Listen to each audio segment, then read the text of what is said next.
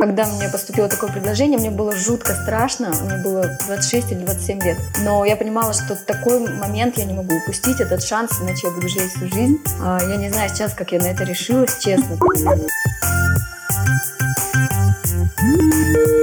Ну, изначально, я сейчас понимаю, что это был неправильный немного вайп, это было, ну, расхуйство. Конечно, он неправильный был изначально. Здесь людей как бы опускает, наоборот. Э, люди на этом вайбе деградируют. Надо сказать, что тайцы, у них отсутствует функция сравнения, поэтому, когда вы заказываете апельсиновый сок, вам приносит томат, на счете Кока-Кола. И когда вы пытаетесь возмутиться, тайцы говорят, это same-same, то же самое.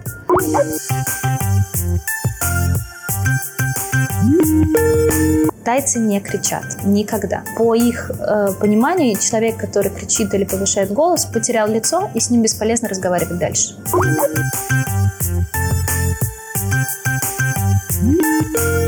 Конечно, ты никогда здесь не получишь гражданство, никогда не станешь гражданином Таиланда, но это не отменяет того, что тебе будут здесь все равно относиться как равному, как к человеку и будут доброжелательны.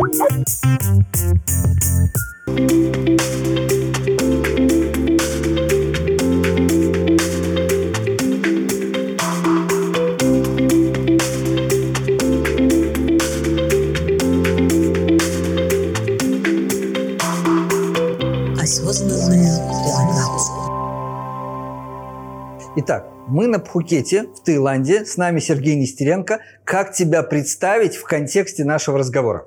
Ну, поскольку мы с вами находимся на проекте Del Mar, то можно представить меня руководитель проекта Del Mar Пукет «Виллы с видом на море». Ты когда впервые, э, ну ладно, не будем говорить задумался, появился в Таиланде?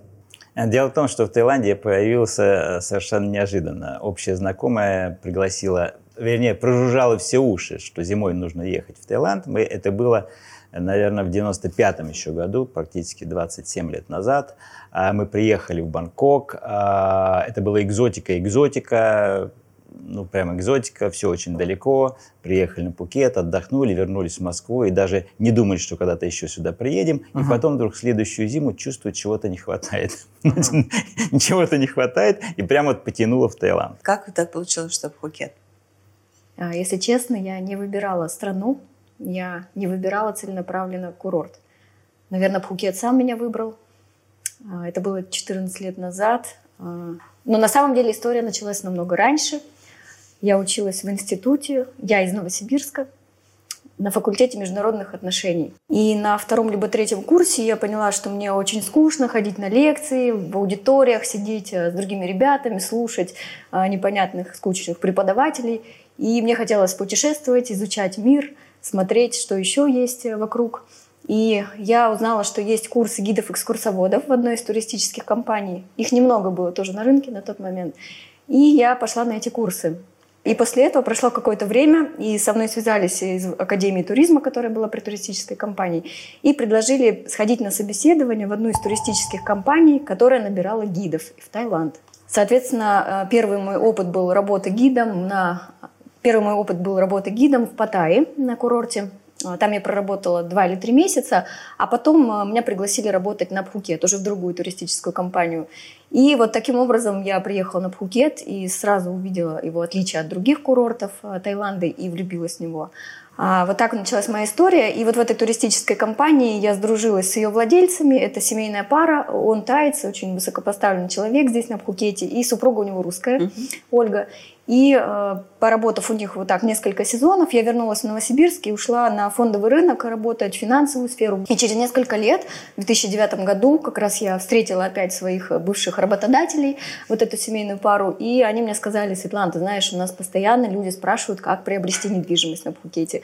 Давай мы с тобой откроем агентство недвижимости. И э, в 2009 году я переехала. Э, на тот момент э, я была разведена, и моему ребенку было 4 года. Соответственно, когда мне поступило такое предложение, мне было жутко страшно. Мне было 26 или 27 лет. Но я понимала, что такой момент я не могу упустить, этот шанс, иначе я буду жалеть всю жизнь. А, я не знаю сейчас, как я на это решилась, честно, потому что это не просто там релокация с семьей, например, или даже там одной, либо там с мужем, а это я еду в непонятную страну 14 лет назад, еще все это не было так вообще развито, и родители меня вообще не поняли, сказали, куда ты поедешь, ребенку 4 года, ты что, с ума сошла, как бы у тебя ничего не получится, мне говорили. Но, тем не менее, я собралась и уехала, и, и рынка недвижимости, честно сказать, не было тогда в Таиланде, mm-hmm. на Пхукете. Это очень смешно. То есть это было буквально несколько комплексов. А, была э, реклама в журналах. Э, и, собственно говоря, мои партнеры, а, мы сразу зарегистрировали агентство недвижимости Exotic Property, и они мне дали вот такую стопку журналов, мы купили ноутбук и сказали, вот все, твой бизнес, твоя доля, пожалуйста, работай. А почему выбрали Пхукет? Да это он выбрал меня. А так и получается здесь. Все люди, которые здесь остаются, Пукет их выбрал. И такие причины, э, которые не зависят от тебя. Э, сначала я сюда просто приехал, э, как отдохнуть, как, как турист. И вот заразился этим вайбом местным. Угу. И понял, что и мне, меня так устраивает, я хочу так жить. Угу.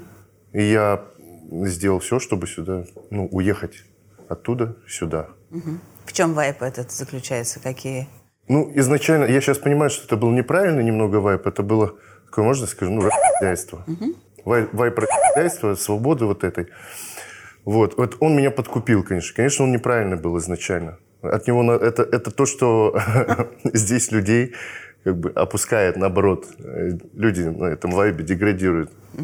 Вот, ну, нужно но вы на, вовремя... на нем приехали. Да, я на нем переехал, но нужно просто вовремя переключиться и понять, что такая, так, так жизнь, жизнь не, не совсем правильно, да, нужно же куда-то идти вперед, куда-то двигаться. А это место э, располагает к тому, чтобы здесь, здесь действительно можно хорошо зарабатывать.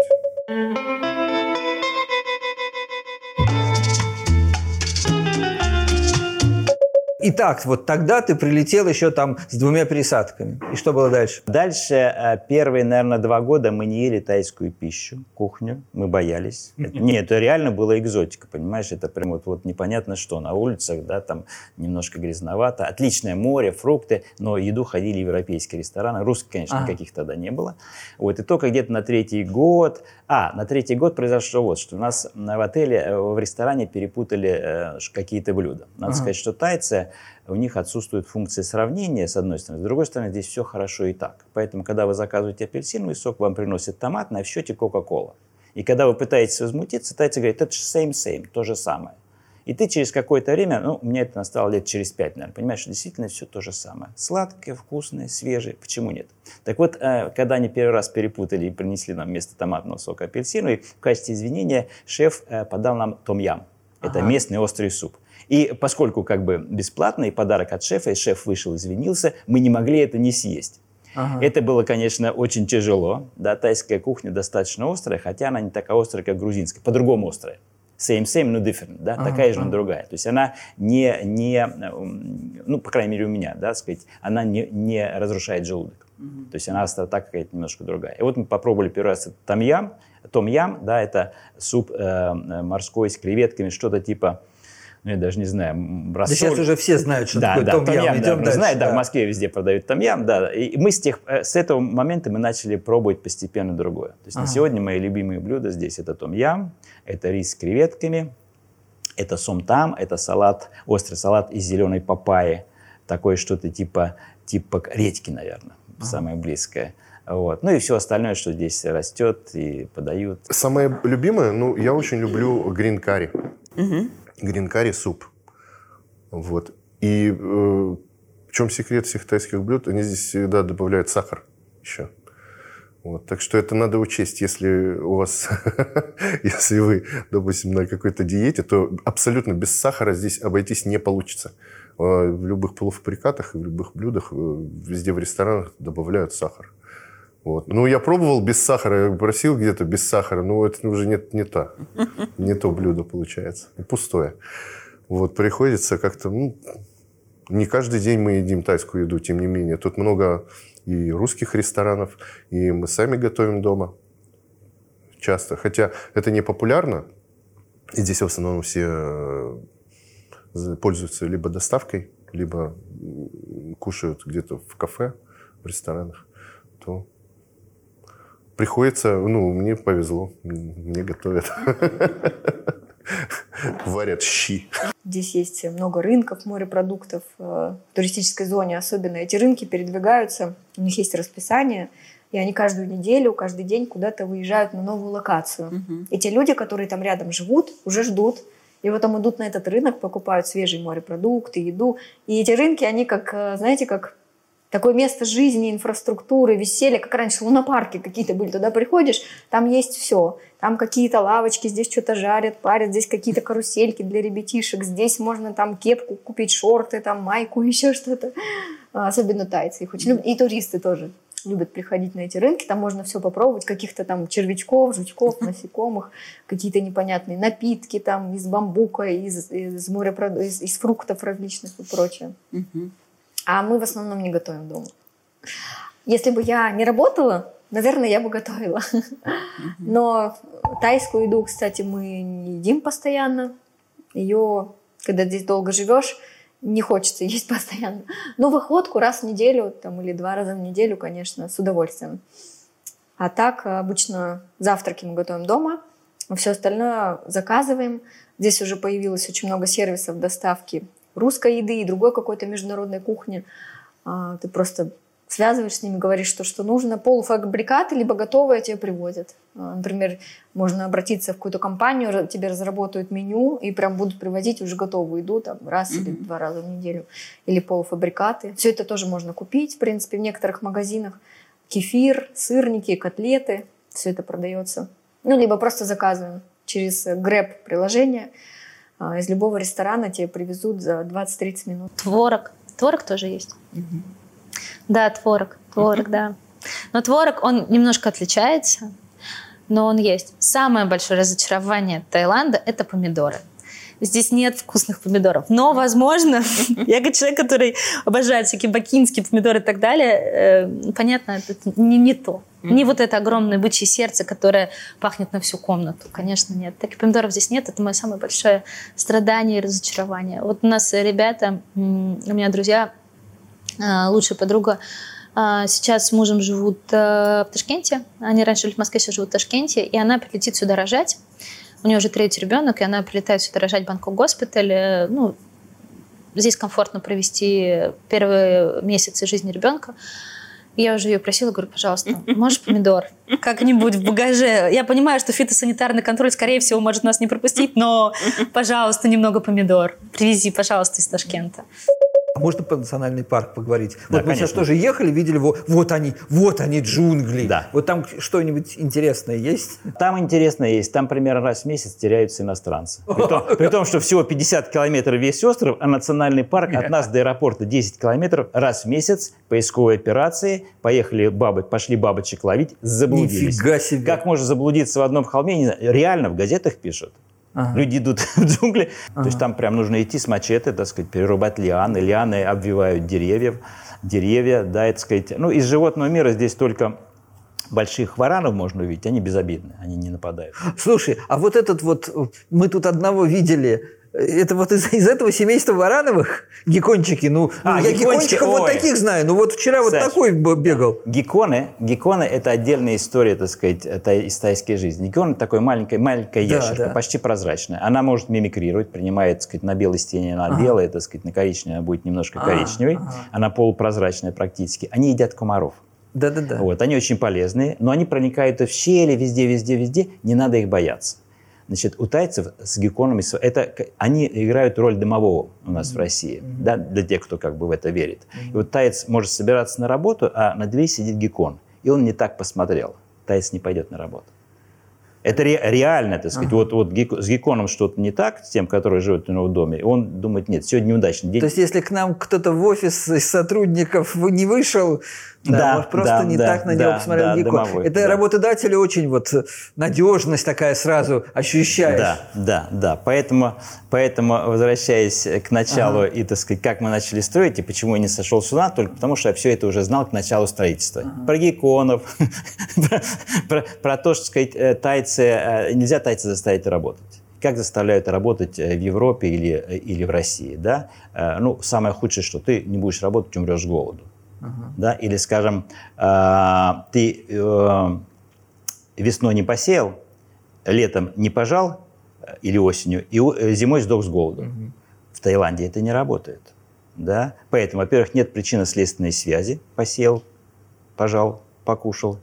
То есть у тайцев нет в голове причинно-следственной связи. Поэтому, если ему говоришь, нужно сделать завтра, потому что что-то, потому что что-то он не слышит. Ему все равно. И что завтра ему тоже все равно, потому что он понимает, что жизнь бесконечна. Можно завтра банан скушать, можешь послезавтра банан скушать. То есть нет временных рамок, нет, э, нет страха смерти, поскольку здесь все растет бесплатно, и рыба. Э, И, ну и главное, что буддизм. Да? Буддизм, он как бы, так сказать, такой, что смерти нет ничего плохого, наоборот, человек переродится, он должен себя спокойно, хорошо вести в этой жизни, чтобы там реинкарнироваться кем-то приличным тоже. Поэтому э, тайцы как работник, конечно, очень сложный и может поддерживать только двумя вещами. Первое, хорошие личные отношения, приближение к первому кругу Ага. да, чтобы он, он тебя э, за своего начал немножко считать, ему Ага. было неудобно тебя расстраивать. Да? Ага. А второе – это дублирование состава. То есть, если вы посмотрите, как тайцы убирают, стирают со стола, их два человека. Один стирает со стола, тайка, другая держит совочек. Почему? Во-первых, обеспечивает это занятость. Во-вторых, они не могут работать, когда им скучно. Одной, одному тайцу работать скучно. Вот я сейчас получаю резюме на должность property менеджера, и там резюме, резюме люди пишут, я работал там-то, там было очень весело, классно, хорошая была компания. Это тот человек в резюме пишет по свою работу. И они так реально живут. Вот. Но с учетом этого всего, ну, все остальное хорошо. Ну, вообще говоря, если так понаблюдаешь, то все равно э, не видишь там э, скучающих курящих там тайцев, как правило, э, вот в такой мизансцене представляешь другие национальности все-таки. А тайцы, ну, кажется, что они вполне себе работящие. Да, они вполне себе работящие, они могут делать то, то, чего он научился, он будет делать аккуратно и будет делать хорошо. Ему сложно как бы как несколько работ сразу делать что-то в таком духе. И да, они не бездельничают. Они либо работают, либо общаются, ну, либо спят, отдыхают. Да? Скажем, стандартно ланч с 12 до часа – это время обеда. Значит, 12 часов таец молотком стучит, 12 часов он бросает молосок и пошел кушать. Покушал, лег спать. Поэтому, если вы э, пол первого придете на наш проект и зайдете на строящуюся виллу, вы увидите тайца, которого так спят. Слушай, ну про сон после обеда я, конечно, слышал. Ну, про- правда, больше там про китайцев. А, И тоже говорили, что это некоторые традиции, может быть, где-то еще осталось, а сейчас, сейчас уже не совсем так. Вот, в, Тай- в Таиланде, то есть, действительно спят? Действительно спят. На любую стройку зайди пол первого Ага, с фотоаппаратом. Понятно. Ну, они спят, по-моему, тоже там полчасика. Да, да, не, не, не, нет, час, ровно час на обед. Сколько это? Сколько я, я даю час на обед? Даю, дам полтора часа на обед, будут спать полтора часа. Но в этом смысле все вовремя на работу, вовремя с работы. Вот, ну вот час. Тайцы э, очень доброжелательные. Но иногда, когда с ними очень плотно взаимодействуешь, например, в бизнесе, когда это твои подчиненные, э, бывают некие сложности, я бы вам сказала, потому что они, несмотря на то, что они такие веселые, радостные, как дети, но они иногда и ведут себя как дети. Он может на тебя обидеться и не выйти на работу, например, или вообще там не взять трубку, да, А, что-то ты ему сказал, ему показалось, что ты нагрубил вдруг, да, И, ну, Такое тоже может быть, потому что мы более эмоциональные, можем говорить, повышать голос, например, эмоции выражать. У них так не принято. Они очень тихие, спокойные, и с ними вот как с детьми надо постоянно. А, тайцы, конечно, достаточно сильно удивляют. Есть э, несколько правил, о которых, когда ты приезжаешь сюда, тебе делятся коллеги. Наши HR всегда об этом говорят, об очень важных обстоятельствах. Первое. Тайцы не кричат. Никогда.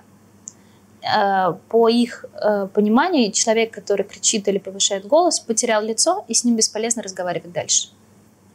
Поэтому то, с чем сталкиваются многие фаранги, ну, то есть э, иностранцы, просто тайцы так называют иностранцы, фаранги, а, то, с чем сталкиваются э, фаранги, они привыкли, что чем громче я покричу, тем быстрее мне окажут какую-то услугу. Нет, здесь так не произойдет. Если вы начнете кричать, повышать голос, и слишком быть эмоциональным и недоброжелательным, скорее всего, вы либо не совсем вообще не получите вашу услугу, которую вы ожидаете, либо с вами просто перестанут разговаривать. Тайцы не кричат, не повышают э, голос, и это важное обстоятельство, которое должен себя э, тормозить. А второе, это, безусловно, несмотря на то, что мы с мужем много до, и до приезда сюда путешествовали по Азии, мы были в Индонезии, там, в Таиланде ранее и так далее, все равно а, культура общения, культура того, как с тобой здороваются, как с тобой прощаются, э, вежливость невероятная, она тоже как первое время немножко удивляет. да, то есть какое-то время ты окей, ладно, Я спасибо. как раз хотела спросить, а есть вообще повод-то кричать? Ну, наверное, у кажется, кого-то есть. Такие улыбчивые люди, Ну, обходительные, они да. всегда хотят помочь. Да, ну э, вообще есть такое устоявшееся выражение, что Таиланд страна улыбок. Да, что здесь достаточно, да, очень доброжелательные люди, но люди, и приезжающие бывают разные. И иногда им кажется, что чем больше громче они кричат, тем быстрее они что-то получат.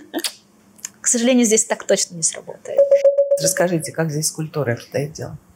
Достаточно сложно. Ну, то есть, если как раз э, вы привыкли, как э, многие московские ребята раз в месяц ходить в театр, здесь, к сожалению, у вас такой, такой возможности нет. Мгм. Но при, но при этом здесь в плане в каких-то э, развлечений, связанных с концертами, стендапом и все остальное, достаточно просто, потому что сюда постоянно приезжают все русскоязычные ребята. Вот на Новый год был прекрасный концерт Би-2, да, и то есть вот здесь постоянно есть... Здесь, на Пхукете? Да, здесь на Пхукете. Э, Сюда приезжают очень много артистов, э, потому что очень большое количество русских, поэтому, естественно, сюда приезжает много артистов. А из русской культуры, то есть все стендап-комики и так далее, все, что вы привыкли вот здесь, это можете найти. А Что касается э, концертов мировых звезд, они все в основном проходят в Бангкоке или в Сингапуре, но здесь очень недалеко лететь, пару часов буквально, там 2-3 часа. Мы вот э, коллеги недавно летали на э, Red Hot Chili Peppers в, в Сингапур. То есть здесь недалеко лететь, и, в принципе, на вот концерты супер крутых мировых звезд пару часов или час, и вы оказались. То есть Сингапур, все здесь рядом. Что касается каких-то более утонченных историй, опять же, здесь не так уж далеко Япония. Если можно посчитать, что Япония, в принципе, находится в достаточно интересном месте э, в мире, то здесь не очень далеко Япония. До Японии через пересадка через, например, Гонконг можно долететь за 6 часов. Вот, здесь очень недорогие билеты в Японию. И можно полететь в Японию и посмотреть такой-то либо концерт, либо мероприятие, все остальное. То есть все азиатское здесь, э, э, здесь вы точно можете получить. Сингапур очень нравится, классный город, и там всегда происходят какие-то хорошие мероприятия, поэтому сесть на самолет и Здесь же есть лоукостеры азиатские. За очень небольшие деньги вы можете долететь Мгм. куда-то рядом и попасть на мероприятие. Вот. Но на самом острове есть развлечения разного порядка. Например, э, есть интеллектуальные барные игры, я думаю, это очень, ну, в Москве это очень было распространено, например, Квизплиз, Мозгопони и так далее, вот эти интеллектуальные, их здесь тоже достаточно много, здесь куплены франшизы этих мероприятий, они здесь есть, поэтому вы всегда можете пойти в выходные с друзьями, поотгадывать прекрасные какие-то загадки, поучаствовать в викторинах. Соответственно, можно ходить на такие мероприятия, плюс э, здесь очень распространено путешествие на соседние острова. На садитесь на лодку достаточно быстро, за пару часов или за час, или даже меньше, можете доехать до соседнего острова, до самой Пхи-Пхи Мгм. и посмотреть, что там. Поэтому скучно здесь редко бывает, но, конечно, если у вас очень утонченный вкус и вы театрал, боюсь, к сожалению, здесь Как вас... с помидорами. Это как с помидорами, да, нет театра и помидор, ну вот э, грустно. Наверное, э, если вы всегда хотели куда-то переехать, то переезжайте. Но я очень долго ждал и всегда откладывал, всегда думал, что вот сейчас, сейчас подкопим, сейчас, сейчас постабильная ситуация будет. В итоге переехали в самый э, нестабильный по доходу и по ситуации момент и ничуть не пожалели. И поняли, что давным-давно уже стоило это сделать и открыть для себя намного больше широкий мир. Вот. Тем более, что если там, первую точку прилететь в тот же Таиланд, он тебя примет с распростертыми объятиями, с гостеприимством, и все тебе будут рады. Конечно, ты никогда здесь не получишь гражданство, никогда не станешь гражданином Таиланда, но это не отменяет того, что тебе, к тебе будут здесь все равно относиться как к равному, как к человеку, и будут доброжелательны. Поэтому главное не бояться.